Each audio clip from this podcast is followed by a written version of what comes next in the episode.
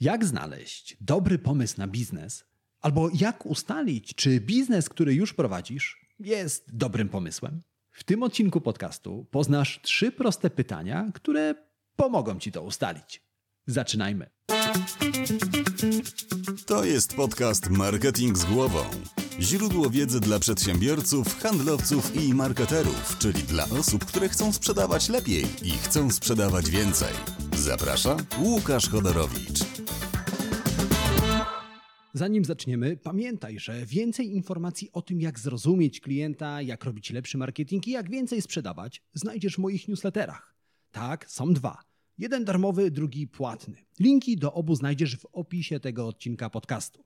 Zerknij, poczytaj i dołącz do tysięcy przedsiębiorców, marketerów i handlowców, którzy co tydzień dostają zastrzyk wiedzy, dzięki której ich firmy rosną jak na drożdżach.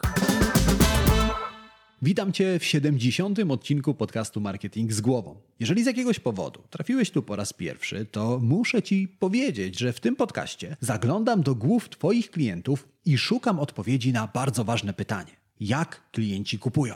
Dlaczego to robię? Ponieważ dzięki temu, co tam znajdę, pomagam Ci robić lepszy marketing i pokazuję, jak możesz sprzedawać więcej produktów i usług. A wiedza, którą dzielę się z Tobą w tym podcaście, całkowicie za darmo, pochodzi z badań na temat marketingu, psychologii oraz mojego doświadczenia w pracy z firmami takimi jak Twoja.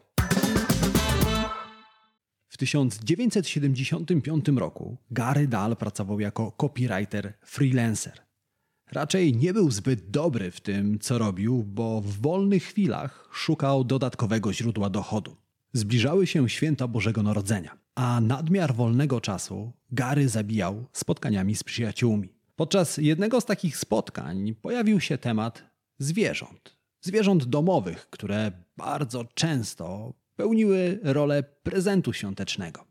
Przyjaciele doszli do wniosku, że zwierzęta nie są najlepszym prezentem świątecznym. W końcu są głośne, wymagają sporo uwagi, wiąże się z nimi duża odpowiedzialność. Wobec tego lepiej, gdyby ludzie zamiast zwierząt kupowali sobie kamienie.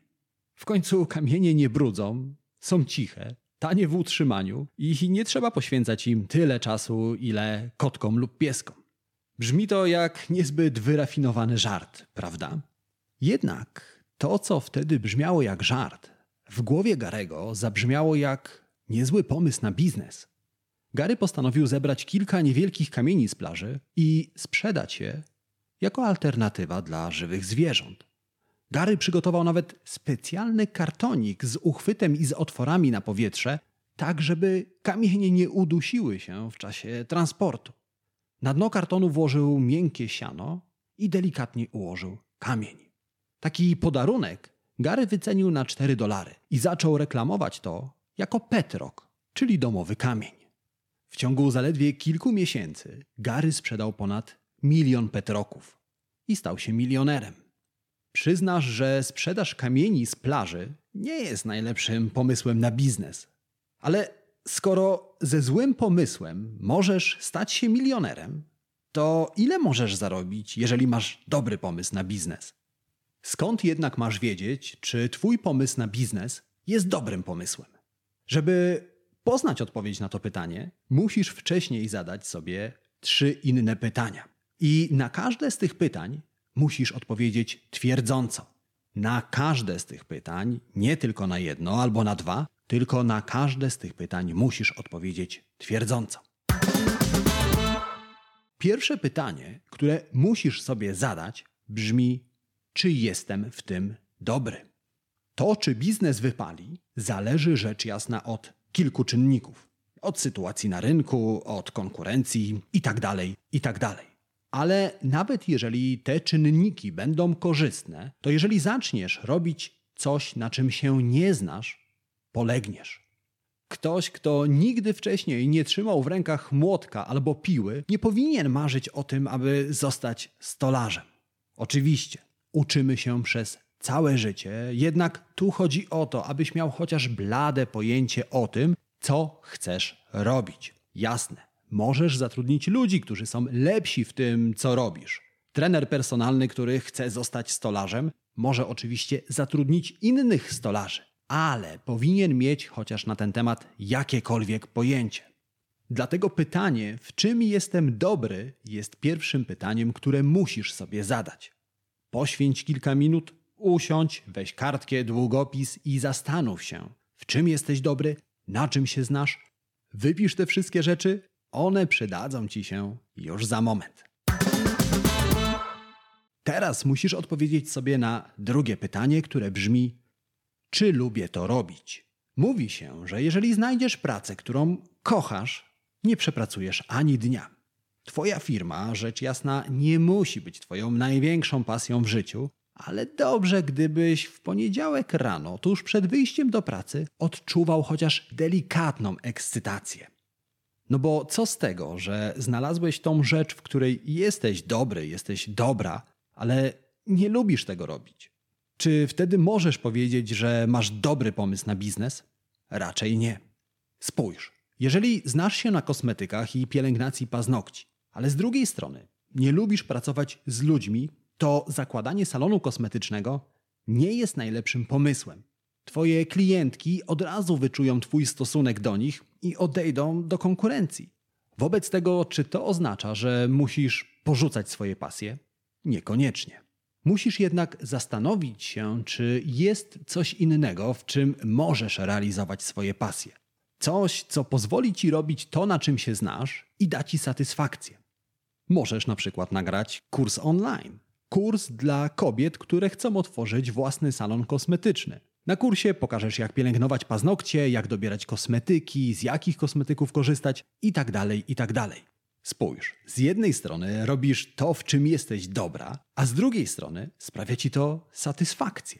I gdy odpowiesz sobie twierdząco na te dwa pytania, czy jestem w tym dobra i czy lubię to robić, już tylko krok dzieli cię od znalezienia pomysłu na dobry biznes. Ale jest jeszcze jedno pytanie. Jeszcze jedno bardzo ważne pytanie, na które musisz sobie odpowiedzieć. Bo nawet jeżeli robisz coś, w czym jesteś dobry, nawet jeżeli lubisz to robić, ale ludzie nie są ci gotowi za to zapłacić, nie masz dobrego pomysłu na biznes. Trzecim pytaniem, które musisz sobie zadać, jest pytanie, czy ludzie tego potrzebują. Czy ludzie potrzebują tego, co chcę im sprzedać, mojego produktu, mojej usługi? Bo gdy sprzedajesz coś, czego ludzie nie chcą i nie potrzebują, dzieją się dwie bardzo złe rzeczy. Po pierwsze, zaczynasz obniżać swoje ceny. Zaczynasz obniżać ceny, żeby przyciągnąć więcej klientów. I rzeczywiście ich przyciągasz, zdobywasz nowych klientów, ale to są klienci niskiej jakości.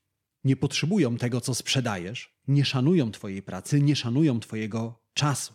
I w tej sytuacji pojawia się frustracja, a Ty przestajesz kochać to, co robisz. Poza tym, firmy, które sprzedają coś, czego ludzie nie potrzebują, mają tendencję do składania obietnic bez pokrycia.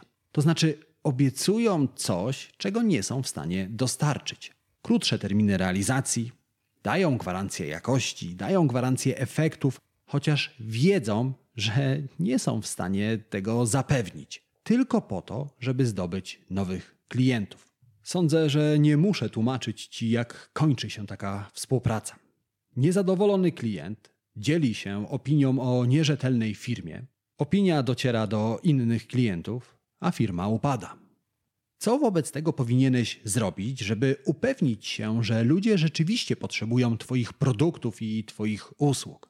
Przede wszystkim musisz dowiedzieć się, skąd to się bierze. Skąd bierze się to, że firmy zaczynają sprzedawać produkty, których ludzie nie potrzebują.